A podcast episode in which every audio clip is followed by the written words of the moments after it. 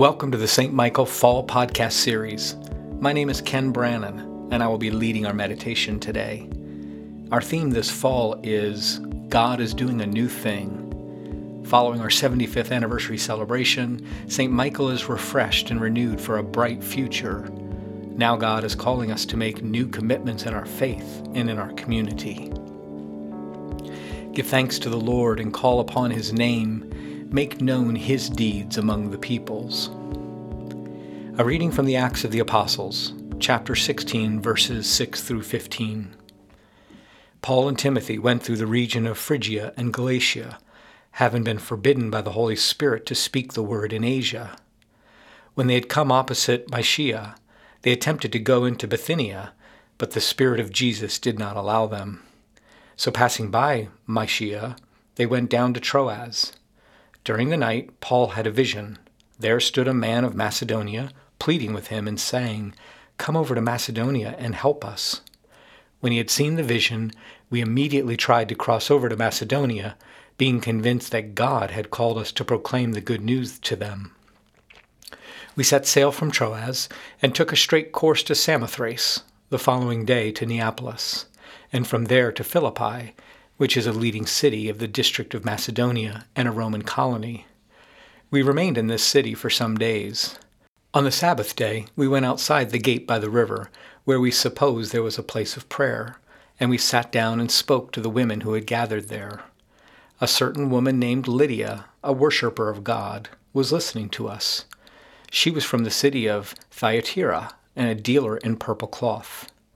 The Lord opened her heart to listen eagerly to what was said by Paul.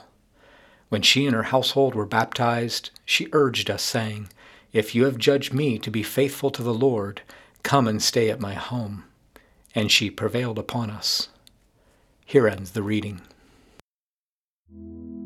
Have you ever heard someone say, If a door closes, God opens a window? Normally, I find these kinds of sayings annoying. But in today's lesson from Acts, that's exactly what happens. Paul and Timothy are so grounded in the Holy Spirit that their missionary path becomes clear. The Spirit blocks them from going to Asia and Bithynia, but in a dream, Paul sees a man from Macedonia pleading with him to come and help them. So Paul and Timothy journey to Philippi, a leading city in Macedonia. They go to the city gate and meet Lydia, a dealer in purple cloth. God opens her heart to Paul's teaching and she invites them to stay with her. Lydia goes on to become one of the leading figures in the early church, providing significant financial support for the work of the gospel.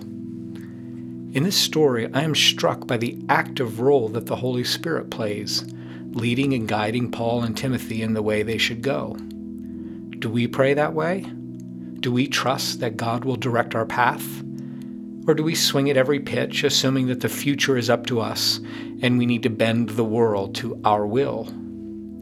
When I am centered and receptive, I receive guidance from the Holy Spirit. Write to this person, work on this task, read this book.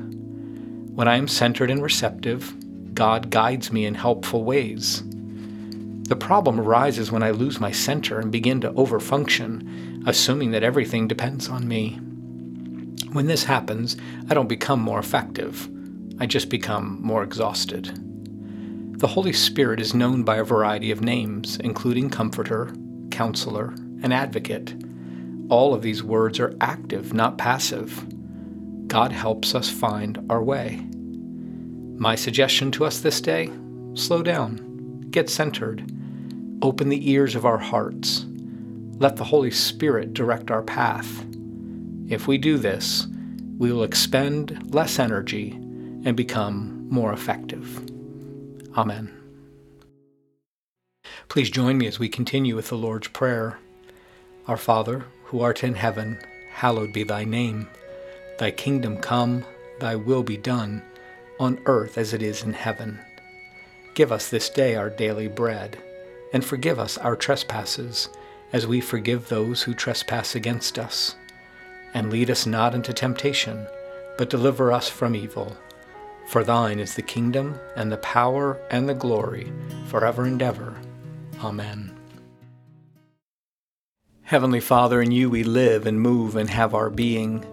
We humbly pray you so to guide and govern us by your Holy Spirit, that in all the cares and occupations of our life we may not forget you, but may remember that we are ever walking in your sight. Through Jesus Christ our Lord. Amen.